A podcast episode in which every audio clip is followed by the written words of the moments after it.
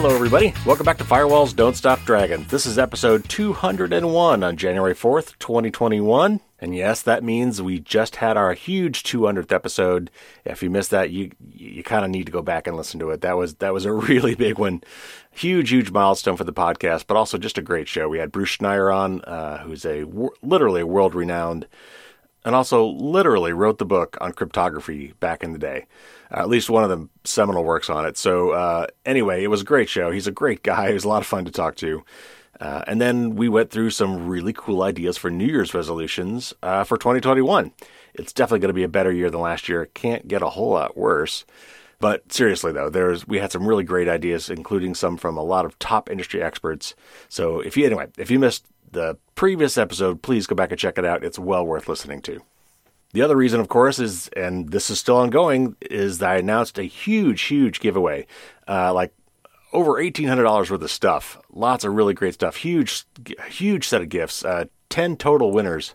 I'll talk more about that uh, after we get through some news. We had a lot of news to catch up on. So uh, stay tuned to the end of the show for that.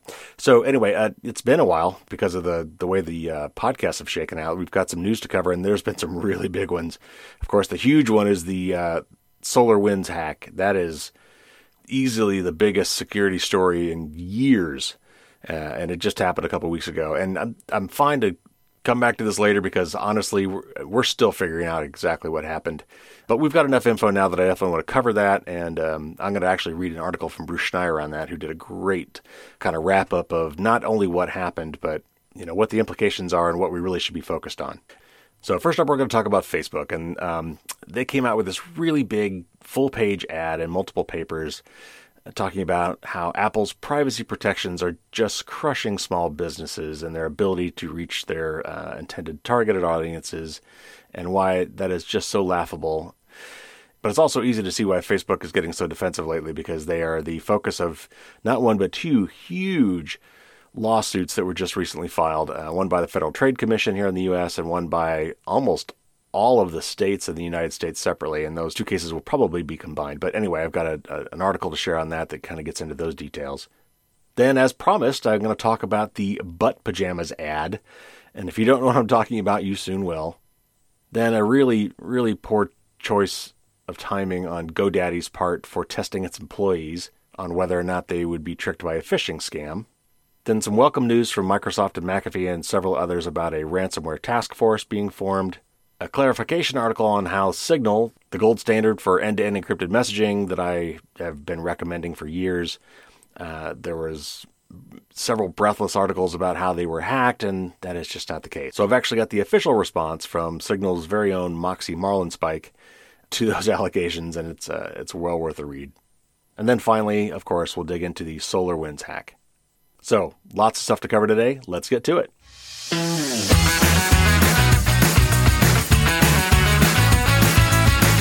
All right, First up, Facebook, as you know, is not one of my favorites.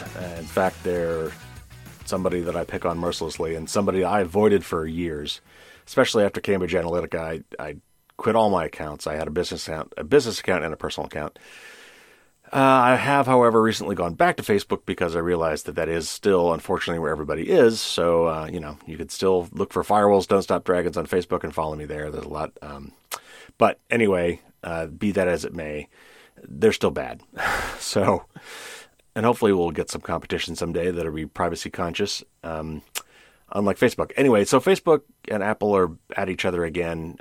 And Apple, really all they're doing is they are now forcing application makers for iOS uh, to disclose when they are being tracked and uh, giving users the option to say no. And Facebook took this as a personal affront because that is their entire business model. And so here, let me let me just read uh, the full page ad that Facebook took out against Apple, and it says. Apple plans to roll out a forced software update that will change the internet as we know it, for the worse. Take your favorite cooking sites or sports blogs. Most are free because they show advertisements. Apple's change will limit their ability to run personalized ads. To make ends meet, many will have to start charging you subscription fees or adding more for in app purchases, making the internet much more expensive and reducing high quality free content. Beyond hurting apps and websites, many in the small business community say this change will be devastating for them too at a time when they face enormous challenges. They need to be able to effectively reach the people most interested in their products and services to grow. 44% of all small to medium businesses started or increased their usage of personalized ads on social media during the pandemic, according to a new Deloitte study.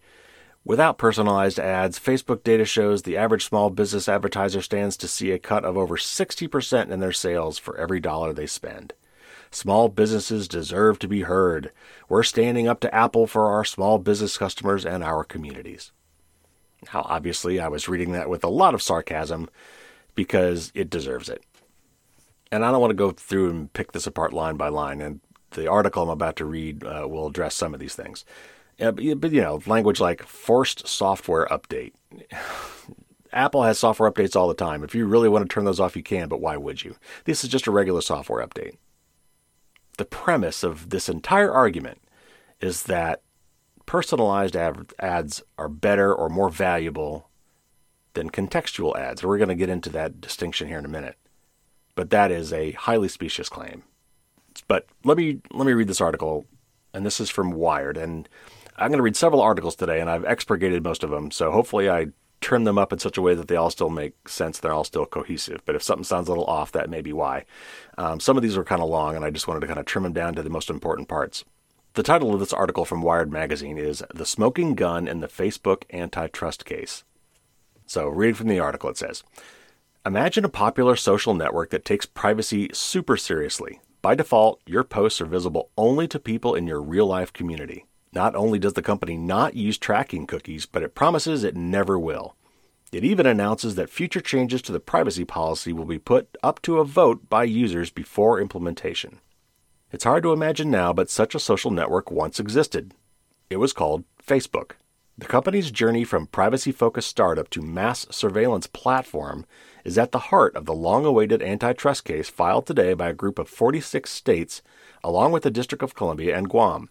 The bipartisan coalition, led by New York State Attorney General Letitia James, alleges that Facebook achieved its dominance through a years long strategy of anti competitive tactics, including its acquisitions of budding rivals like Instagram and WhatsApp.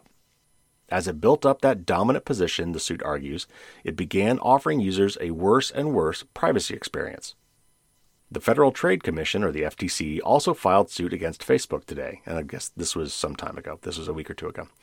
The two cases, which were filed in the District of Columbia Federal District Court and will likely be combined into one, come after more than a year of coordinated investigation into the company.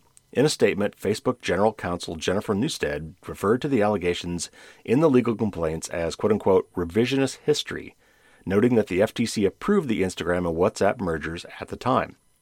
That may be, but there isn't any no backsies rule in antitrust. The FTC of 2020 appears to have a different view of online competition than it did six years ago. The agency is seeking bold remedies, including forcing Facebook to divest itself of Instagram and WhatsApp which it acquired in 2012 and 2014, respectively. Together, the lawsuits confront a question that has long shadowed the push for antitrust enforcement against tech platforms. How do you prove people are being harmed by a product that's offered for free? Judging by the complaint filed by the states, which is more thorough than the FTC's, the answer will hinge on privacy. At first blush, privacy and antitrust might seem like separate issues, two different chapters in a textbook about big tech but the decline in Facebook's privacy protections plays a central role in the state's case. Antitrust is a complicated field built on a single premise. When a company doesn't face real competition, it will be free to do bad things. With Facebook, the lack of competition is easy to prove. The company is by far the biggest social network in the US and, thanks to Instagram and WhatsApp, owns two of the other biggest. Facebook itself boasted in 2011 that, quote, Facebook is now 95% of all social media, unquote. Today, Facebook insists that it faces robust competition from everything else that a person could devote their attention to. That is generally not how markets are defined for antitrust purposes, however.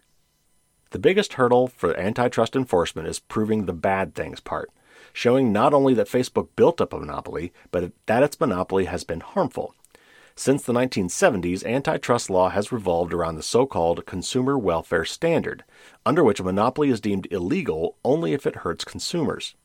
In practice, that turns most antitrust cases into arguments over whether a given merger will or won't lead to a price increase. The consumer welfare standard is controversial. The House Antitrust Subcommittee has suggested scrapping it, but for now remains the law of the land.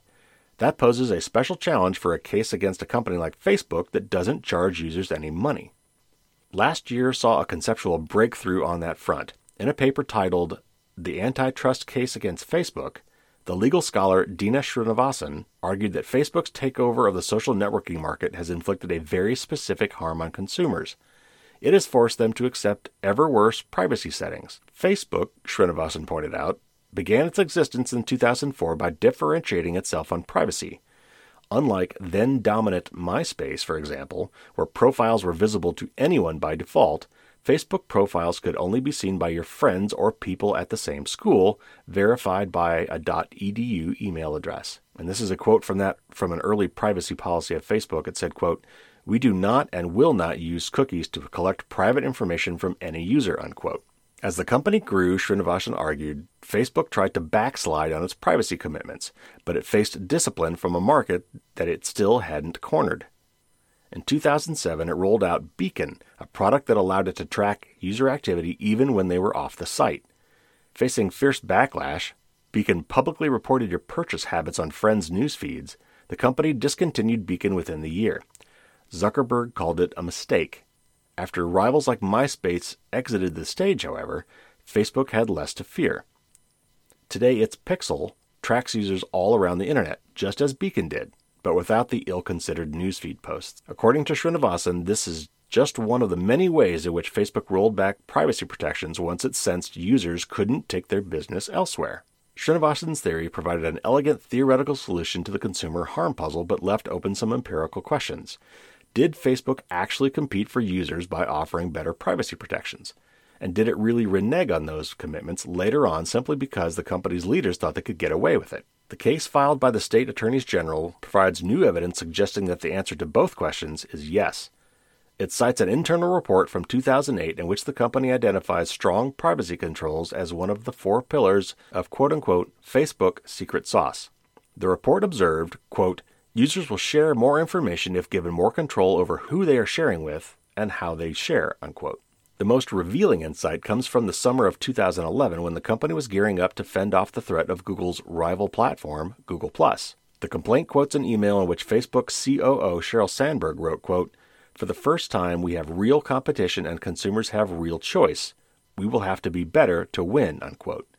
At the time, Facebook had been planning to remove users' ability to untag themselves in photos. One unnamed executive suggested pumping the brakes, and this person said, quote, If ever there was a time to avoid controversy, it would be when the world is comparing our offerings to Google Plus, unquote. Better, they suggested, to save such changes, quote, until the direct competitive comparisons begin to die down, unquote. This is close to a smoking gun. Evidence that, as Srinivasan hypothesized, Facebook preserves user privacy when it fears competition and degrades privacy when it doesn't. The states and FTC make a number of other claims about the harm caused by Facebook's monopolistic practices, but they are relatively vague. Sure, Facebook's tendency to gobble up potential competitors or cut them off from its developer tools has probably reduced the level of innovation in the field. But who's to say what social networking would look like in the counterfactual scenario?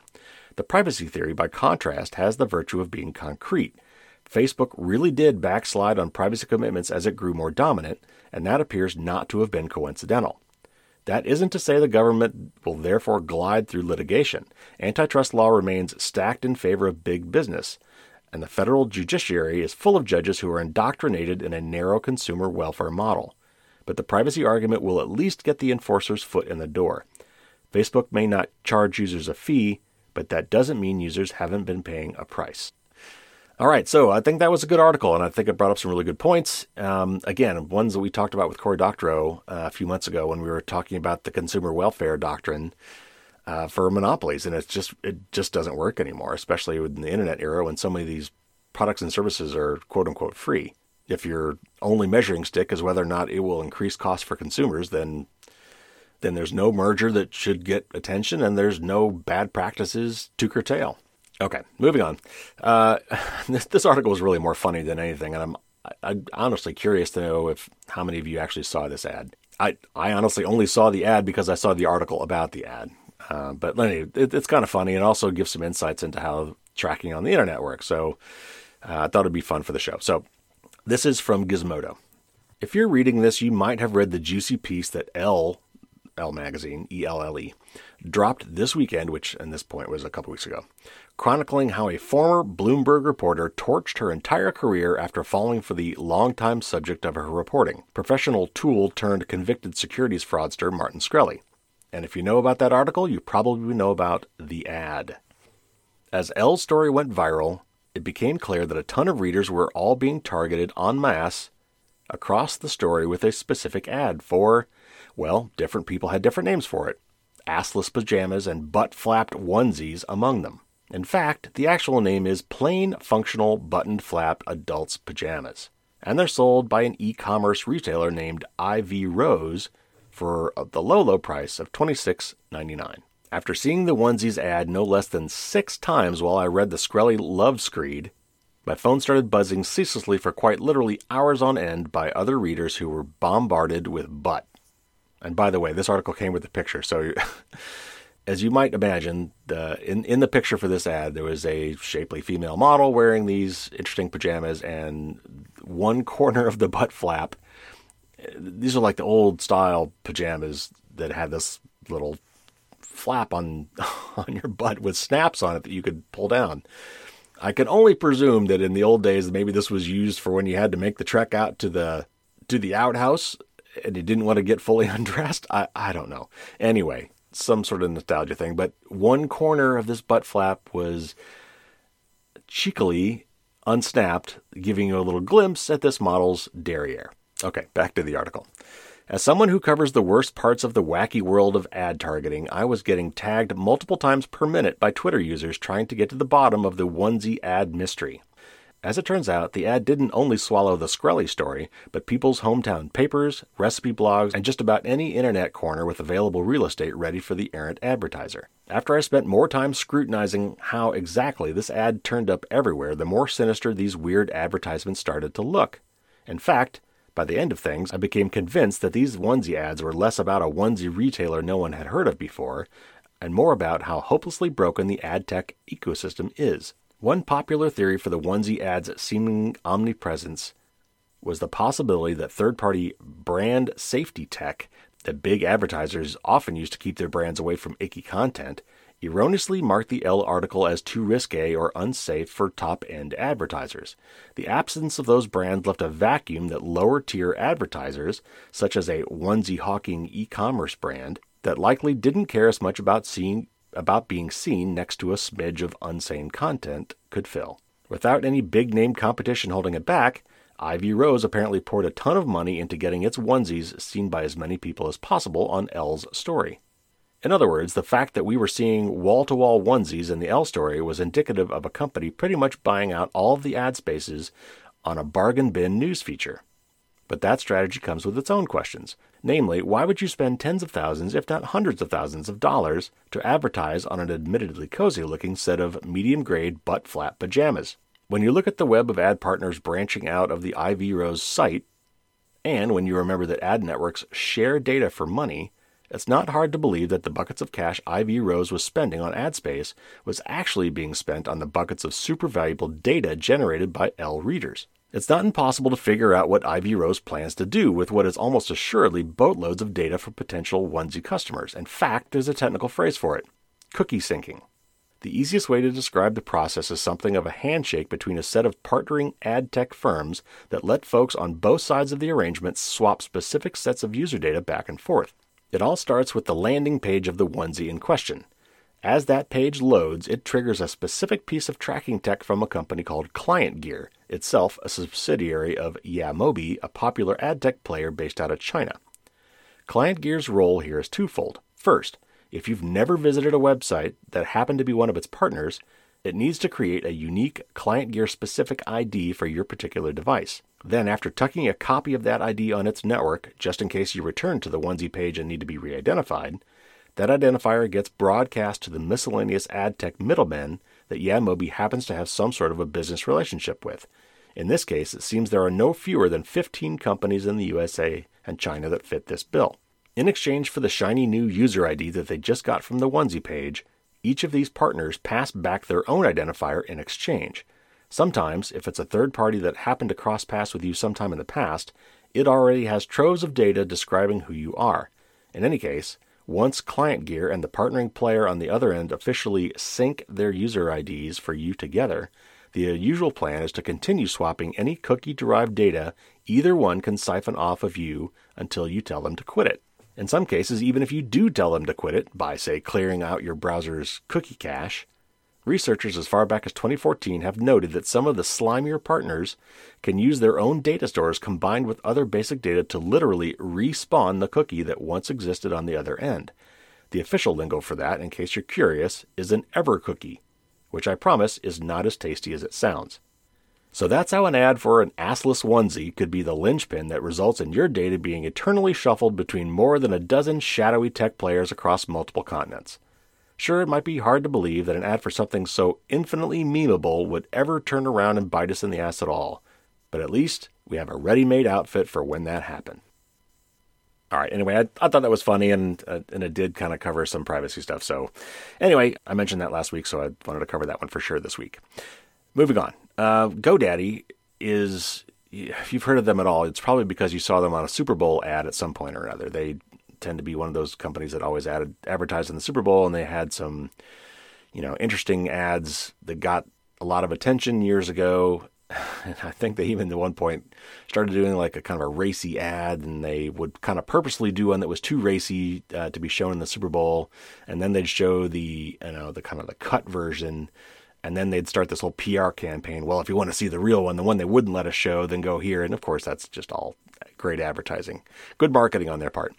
Uh, what do they do? So they are a domain name registrar, which means that if you want to get careyparker.com, which I would love to get, though somebody owns it and will not give it up, though they also are not doing anything with it, uh, forcing me to buy carey-parker.com and not really do much with it either, but at least I own my name. Anyway, if you if you wanted to register a domain name, uh, you go to something like GoDaddy. I personally like Hover.com, and there are several others. But you go to them, you pay them a certain amount of money, and then they register your domain for you, and they take care of all the paperwork, et cetera, et cetera. And you know, GoDaddy is one of the companies that advertises, you know, low, low prices. Often that's usually just for the first year, and then it goes up, and it tends to be more anyway. But anyway, so that's who GoDaddy is. Well, you know, big internet company, doing well as far as I know. Uh, did something that was just not just not cool. Uh, and this is another article from Gizmodo. Uh, let me just read it to you, then you'll then you'll understand.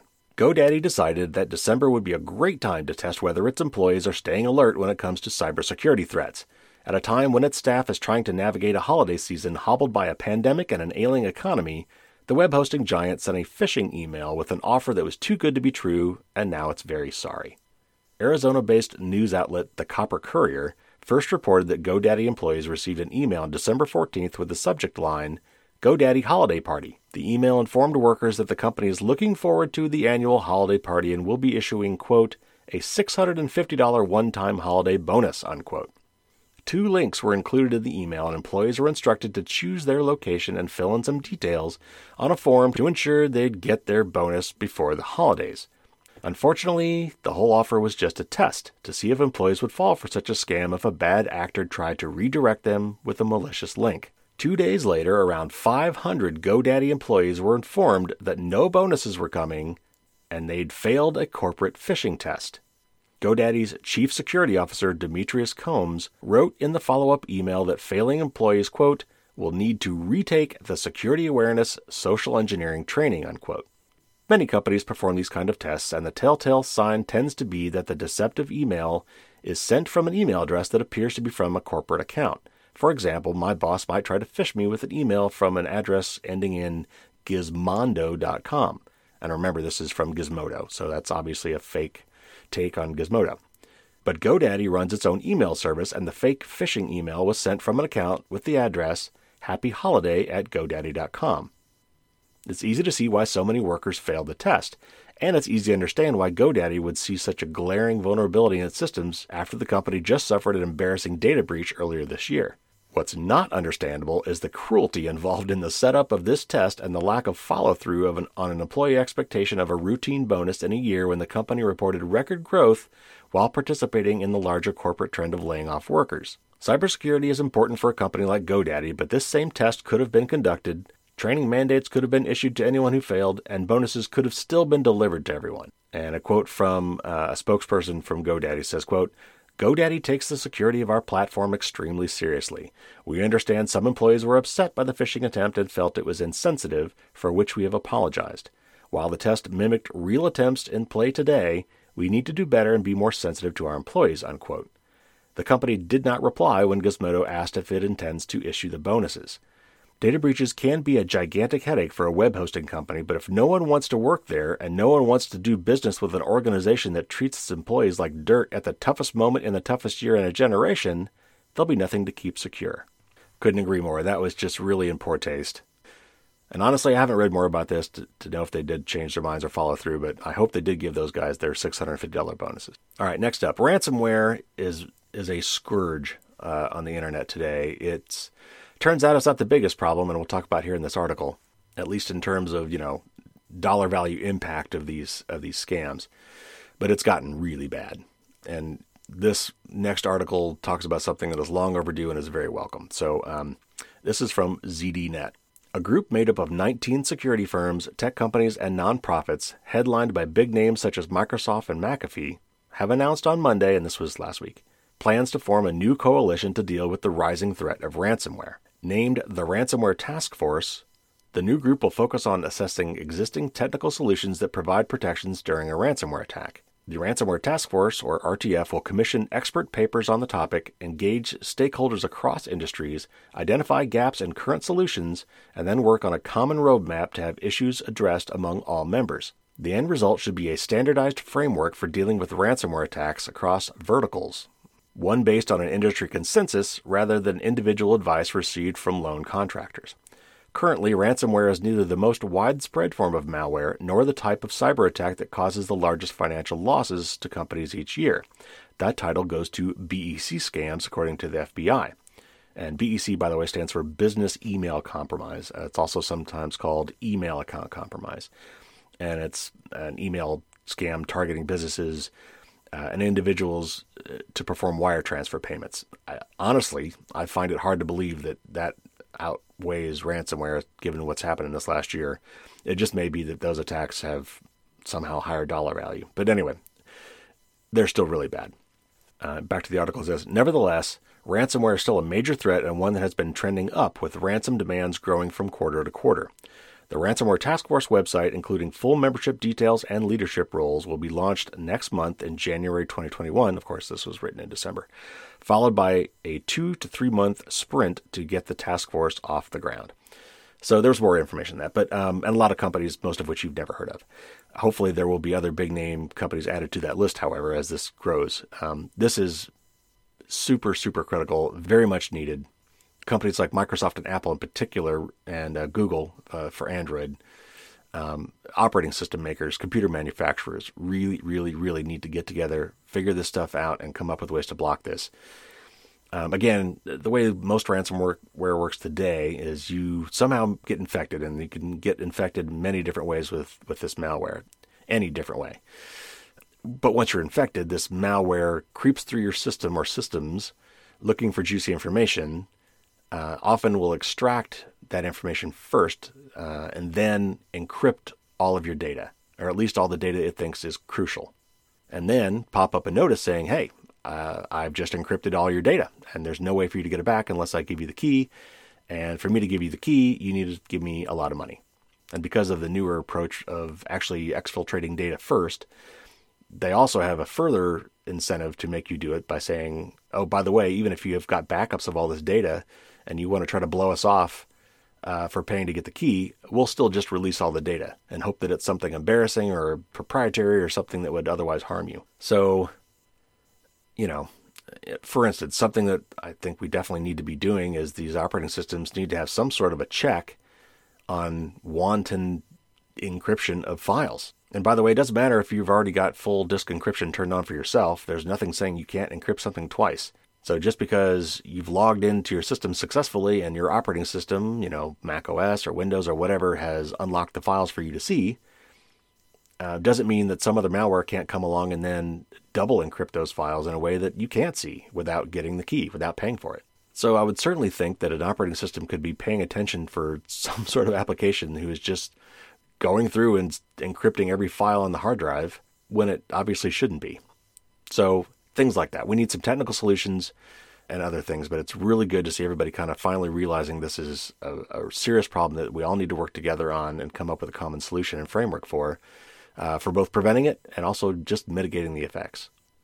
So let's hope this is successful. All right, next up, uh, you may have seen this article pop up. Uh, and if you've heard of Signal, uh, it's be, maybe because I've told you about it. Um, it's the gold standard for end to end secure messaging. Uh, it's everything that most of the other ones aren't. Uh, now, iMessage is end to end encrypted, but as I've said many times, Apple still holds the keys to those things.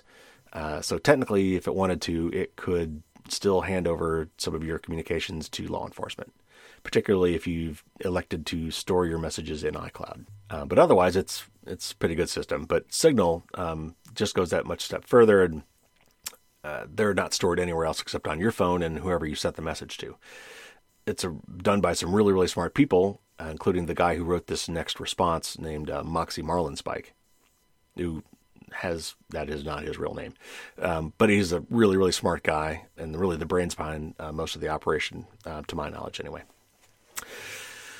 So anyway, there's a company called Cellebrite um, that makes devices for cracking smartphones, and they usually sell their products to law enforcement and intelligence agencies, and and and actually these devices are now even being used by school systems to break into their students' uh, cell phones and such, which is just horrible. But anyway, there was an article that came out that said that Cellebrite had figured out a way to crack Signal, to break their encryption, to get the messages when they shouldn't have been able to. Uh, that is not the case.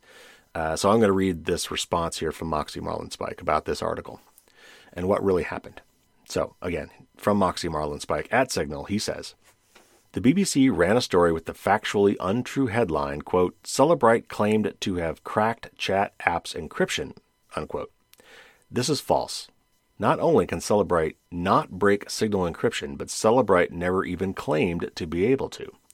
Last week, Cellebrite posted a pretty embarrassing for them technical article to their blog documenting the quote unquote advanced techniques they use to parse signal on an Android device they physically have with the screen unlocked. This is a situation where someone is holding an unlocked phone in their hands and could simply open the app to look at the messages in it. Their post was about doing the same thing programmatically, which is equally simple, but they wrote an entire article on the quote unquote challenges they overcame and concluded that, quote, it required extensive research on many different fronts to create new capabilities from scratch, unquote. This made us scratch our heads. If this required research, it doesn't inspire much awe for their existing capabilities. It's hard to know how a post like that got out the door or why anyone thought revealing such limited abilities was in their interest.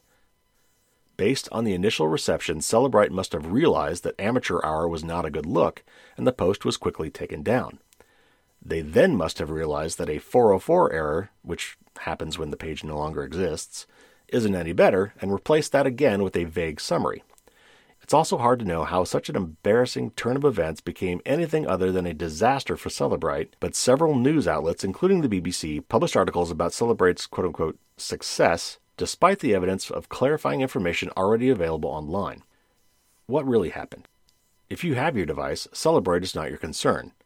It's important to understand that any story about Cellebrite Physical Analyzer, that's all capitals, that's the name of their little hacking device, starts with someone other than you physically holding your device, with the screen unlocked in their hands. Cellebrite does not even try to intercept messages, voice video, or live communication, much less, quote unquote, break the encryption of that communication. They don't do live surveillance of any kind. Cellebrite is not magic. Imagine that someone is physically holding your device with the screen unlocked in their hands. If they wanted to create a record of what's on your device right then, they could simply open each app on your device and take screenshots of what's there. This is what Cellebrite Physical Analyzer does. It automates the process of creating that record.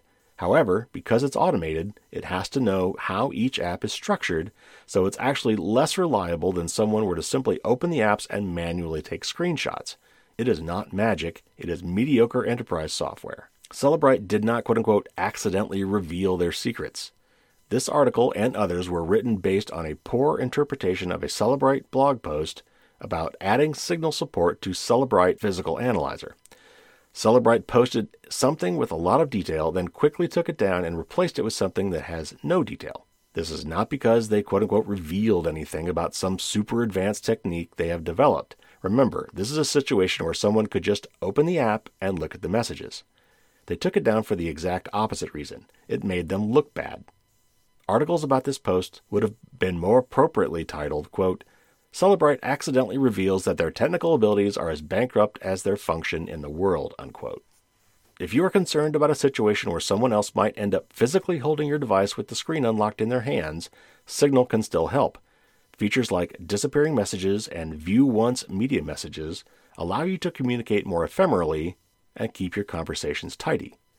It is unfortunate such misleading and inaccurate stories like these spread so quickly, particularly because so many people will see that headline and so few will see the correction. If you see people confused by this kind of irresponsible reporting, please help by sharing this with them. So there you have it. This unfortunately is often the case with these security stories. The headline is clickbait. They're trying to get you to read the article. Sometimes it's, you know, based on poor reporting or a poor understanding of what's going on and the hope that, you know, because it's so sensational, they'll get people to read the article, which will have advertisements on it, and then they will get paid. So, wanted to set the record straight on that. I'm not saying, again, nothing is 100% secure. We may someday find a problem with Signal, and I'm sure Signal will quickly fix it, but this is not that time. All right, one more article, and this is a bit of a long one. It's a blog post by Bruce Schneier, but he does, as always, such a great job summing up what's going on and getting to the real heart of the matter and also making sure that we're not focused on the wrong things. So, I am sure you have seen all the articles about the Solar Winds hack. And SolarWinds is a company that makes security software for, it turns out, a lot of really important government organizations and companies. And very recently, it was discovered that what appears to be the Russian government or agencies of the Russian government had found a way to insert a back door into the software that these guys make and then turned around and distributed to all their customers. This is called a supply chain attack because it attacks the something in the process of being made that eventually gets to the person you want to hack. So w- let me just read this article because it's really going to cover just about everything, and I'll talk a little bit about it on the back end. But Bruce does such a great job here. So let me read this article from Bruce Schneier's blog. Recent news articles have all been talking about the massive Russian cyber attack against the United States, but that's wrong on two accounts. It wasn't a cyber attack in international relations terms, it was espionage. And the victim wasn't just the US, it was the entire world. But it was massive, and it is dangerous. Espionage is internationally allowed in peacetime. The problem is that both espionage and cyber attacks require the same computer and networking intrusions, and the difference is only a few keystrokes. And since this Russian operation isn't at all targeted, the entire world is at risk, and not just from Russia. Many countries carry out these sorts of operations, none more extensively than the United States. The solution is to prioritize security and defense over espionage and attack. Here's what we know. Orion is a network management product from a company named SolarWinds, with over 300,000 customers worldwide. Sometime before March, hackers working for the Russian SVR previously known as the KGB, hacked into SolarWinds and slipped a backdoor into an Orion software update. We don't know how, but last year the company's update server was protected by the password SolarWinds123, something that speaks to a lack of security culture. Users who downloaded and installed that corrupted update between March and June unwittingly gave SVR hackers access to their networks. This is called a supply chain attack because it targets a supplier to an organization rather than an organization itself and can affect all of a supplier's customers. It's an increasingly common way to attack networks. Other examples of this sort of attack include fake apps in the Google Play Store and hacked replacement screens for your smartphone, which, by the way, is one more reason that you always take your smartphones, like your iPhone, to Apple or a reputable dealer to do any maintenance on it. Anyway, back to his article. SolarWinds has removed its customer list from its website, but the Internet Archive saved it. All five branches of the U.S. military, the State Department, the White House, the NSA, 425 of the Fortune 500 companies, all five of the top five accounting firms, and hundreds of universities and colleges. In an SEC filing, SolarWinds says that it believes, quote, fewer than 18,000, unquote, of those customers installed this malicious update. Another way of saying that more than 17,000 did. That's a lot of vulnerable networks, and it's inconceivable that the SVR penetrated them all. Instead, it chose carefully from its cornucopia of targets. Microsoft's analysis identified 40 customers who were infiltrated using this vulnerability. The great majority of those were in the US, but networks in Canada, Mexico, Belgium, Spain, the UK, Israel, and the UAE were also targeted. This list includes governments, government contractors, IT companies, think tanks, and NGOs, and it will certainly grow. Once inside a network, SVR hackers followed a standard playbook, establishing persistent access that will remain even if the initial vulnerability is fixed. Move laterally around the network by compromising additional systems and accounts, and then exfiltrate data. Not being a SolarWinds customer is no guarantee of security. This SVR operation used other initial infection vectors and techniques as well. These are sophisticated and patient hackers, and we're only just learning some of the techniques involved here. Recovering from this attack isn't easy. Because any SVR hackers would establish persistent access, the only way to ensure that your network isn't compromised is to burn it to the ground and rebuild it, similar to reinstalling your computer's operating system to recover from a bad hack. This is how a lot of sysadmins are going to spend their Christmas holiday, and even then they can't be sure. There are many ways to establish persistent access that survive rebuilding individual computers and networks. We know, for example, of an NSA exploit that remains on a hard drive even after it's reformatted. Code for that exploit was part of the equation group tools that the shadow brokers, again believed to be Russia, stole from the NSA and published in 2016. The SVR probably has the same kind of tools. Even with that caveat, many network administrators won't go through the long, painful, and potentially expensive rebuilding process. They'll just hope for the best. It's hard to overstate how bad this is. We are still learning about U.S. government organizations breached the State Department, the Treasury Department, Homeland Security, the Los Alamos and Sandia National Laboratories where nuclear weapons are developed, the National Security Administration, the National Institutes of Health, and many more. At this point, there's no indication that any classified networks were penetrated, although that could change easily. It will take years to learn which networks the SVR has penetrated and where it still has access. Much of that will probably be classified, which means that we, the public, will never know. And now that the Orion vulnerability is public, other governments and cyber criminals will use it to penetrate vulnerable networks. I can guarantee you that the NSA is using the SVR's hack to infiltrate other networks. Why would they not? Do any Russian organizations use Orion? Probably. While this is a security failure of enormous proportions, it is not, as Senator Richard Durbin said, quote, virtually a declaration of war by Russia on the United States, unquote. While President elect Biden said he will make this a top priority, it's unlikely he will do much to retaliate. The reason is that, by international norms, Russia did nothing wrong. This is the normal state of affairs. Countries spy on each other all the time.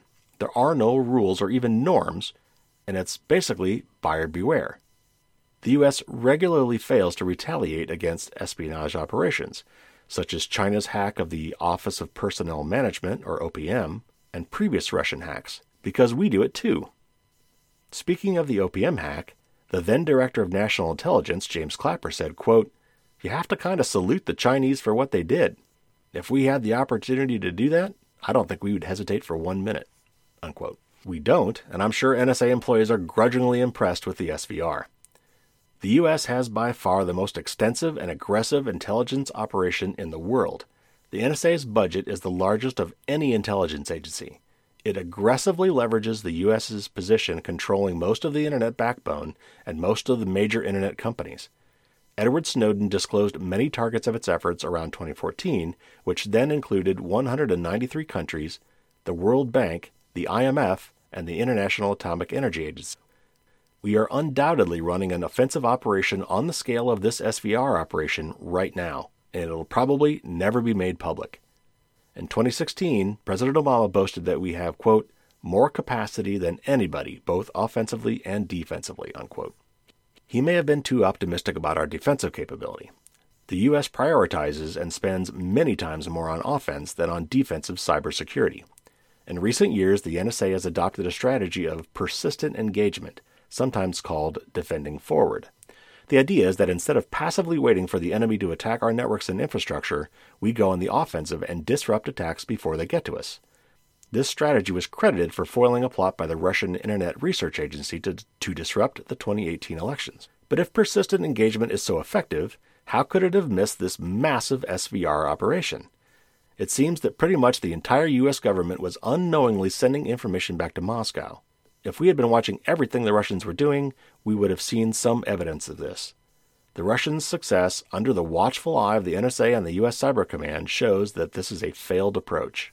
And how did the U.S. defensive capability miss this? The only reason we know about this breach is because earlier this month, and this would be December, the security company FireEye discovered that it had been hacked during its own audit of its network, it discovered the Orion vulnerability and alerted the U.S. government. Why don't organizations like the Department of State, Treasury, and Homeland Security regularly conduct that level of audit of their own systems? The government's intrusion detection system, Einstein 3, failed here because it doesn't detect new sophisticated attacks, a deficiency pointed out in 2018 but never fixed. We shouldn't have to rely on a private security company to alert us of a major nation state attack. If anything, the U.S.'s prioritization of offense over defense makes us less safe. In the interests of surveillance, the NSA has pushed for an insecure cell phone encryption standard and a backdoor in random number generators, which are important for secure encryption. The DOJ has never relented in its insistence that the world's popular encryption systems be made insecure through backdoors, another hot point where attack and defense are in conflict. In other words, we allow for insecure standards and systems because we can use them to spy on others. We need to adopt a defense dominant strategy. As computers and the internet become increasingly essential to society, cyber attacks are likely to be the precursor to actual war. We are simply too vulnerable when we prioritize offense, even if we have to give up the advantage of using those insecurities to spy on others. Our vulnerability is magnified as eavesdropping may bleed into a direct attack. The SVR's access allows them not only to eavesdrop, but also to modify data, degrade network performance, and erase entire networks. The first might be normal spying, but the second certainly could be considered an act of war. Russia is almost certainly laying the groundwork for future attack. This preparation would not be unprecedented. There's a lot of attack going on in this world. In 2010, the US and Israel attacked the Iranian nuclear program. In 2012, Iran attacked the Saudi National Oil Company. North Korea attacked Sony in 2014. Russia attacked the Ukrainian power grid in 2015 and 2016. Russia is hacking the U.S. power grid, and the U.S. is hacking Russia's power grid, just in case the capability is someday needed. All of these attacks began as a spying operation. Security vulnerabilities have real world consequences. We're not going to be able to secure our networks and systems in this no rules, free for all, every network for itself world the U.S. needs to willingly give up part of its offensive advantage in cyberspace in exchange for a vastly more secure global cyberspace. We need to invest in securing the world's supply chains from this type of attack and to press for international norms and agreements prioritizing cybersecurity, like the 2018 Paris Call for Trust and Security in Cyberspace or the Global Commission on Stability of Cyberspace. Hardening widely used software like Orion or the core Internet protocols helps everyone. We need to dampen this offensive arms race rather than exacerbate it and work towards cyber peace.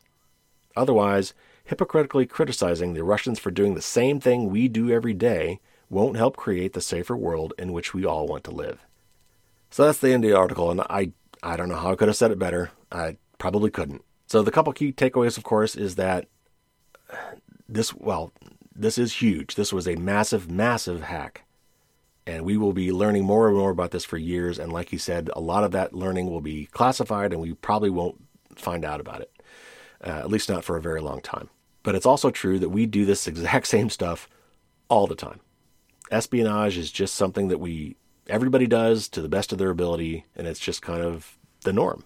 This wasn't a cyber attack, but it certainly could have been, or it, have been, or it could have been a precursor for one.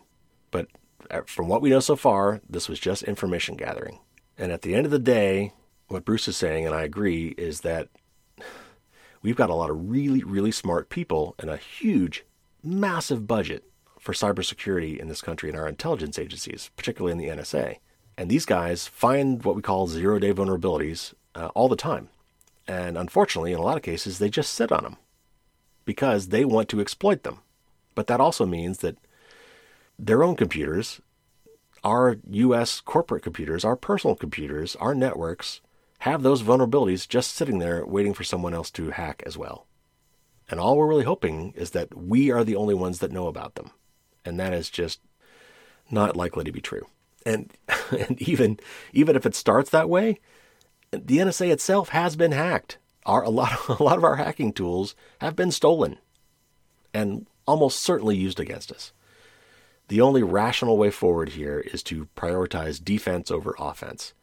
Whatever our intelligence agencies and law enforcement agencies find these vulnerabilities, they need to responsibly disclose them to the affected parties, get them fixed, and help get those fixes disseminated uh, before they can be abused by somebody else.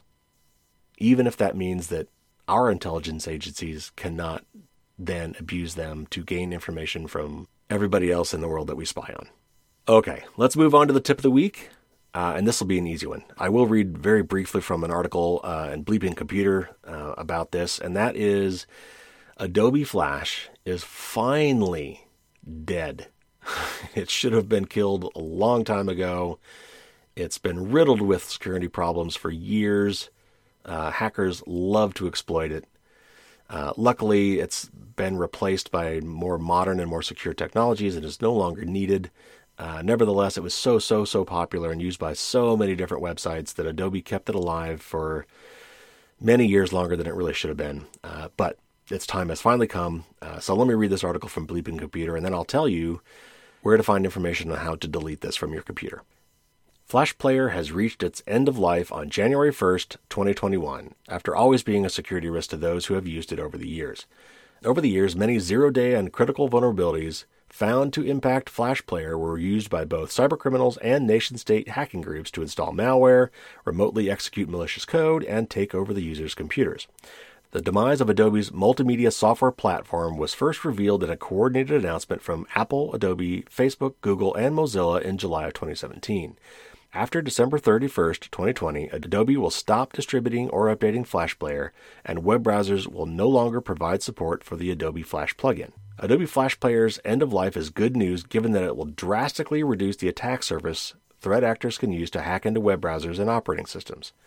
To make sure that all users know of its imminent deprecation, Adobe has also started displaying alerts on Windows computers recommending users to immediately uninstall Flash Player from their systems. And this is a uh, quote from Adobe's uh, press release. It says, quote, since Adobe will no longer be supporting Flash Player after December 31st, 2020, and Adobe will block Flash content from running in Flash Player beginning January 12th, 2021, Adobe strongly recommends all users immediately uninstall Flash Player to help protect their systems. Flash Player may remain on your system unless you uninstall it. Uninstalling Flash Player will help secure your system since Adobe does not intend to issue Flash Player updates or security patches after the end of life date. Starting with January 1st, 2021, Adobe will also remove all Flash Player download pages from its websites. Users who still want to download and install the software don't do this are urged not to download it from third party websites since those versions are not authorized by Adobe and installing them could lead to malware infections. No kidding. To completely remove Flash Player from your computer, you have to click uninstall when prompted by Adobe in Flash Player. And then it goes on to say how, with links uh, for w- both Windows and Mac. Um, I've got the links in the show notes. You can go to the uh, Adobe website or just search on Remove Adobe Flash Player. Make sure you go to the Adobe website for that. Uh, and you can download, basically, you need to download an uninstaller. Download, double click it, run through it. Um, you'll probably have to quit all of your browsers before you can run it. Uh, but it will go through and re- remove Flash Player from all of your browsers uh, and anywhere else on your computer. And I highly, highly recommend that all of you do this if you have not done this already. And so there you have it. That's our big news update and our tip of the week.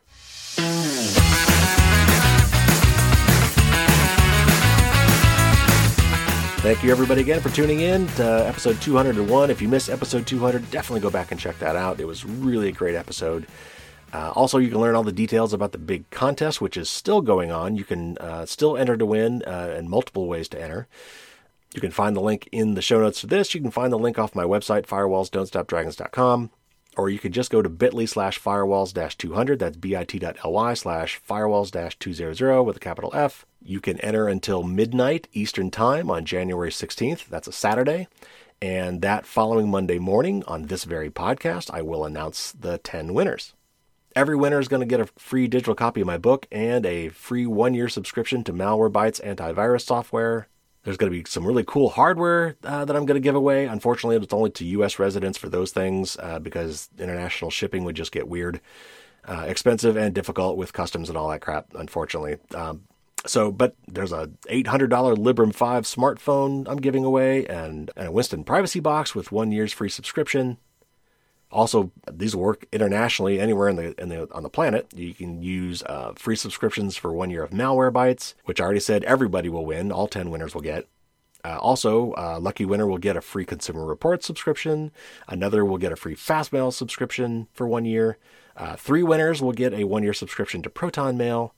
Another winner will get a free signed copy of my book. Uh, another will get a free signed copy of Cory Doctorow's Attack Surface book. another winner will get four free books from Apress.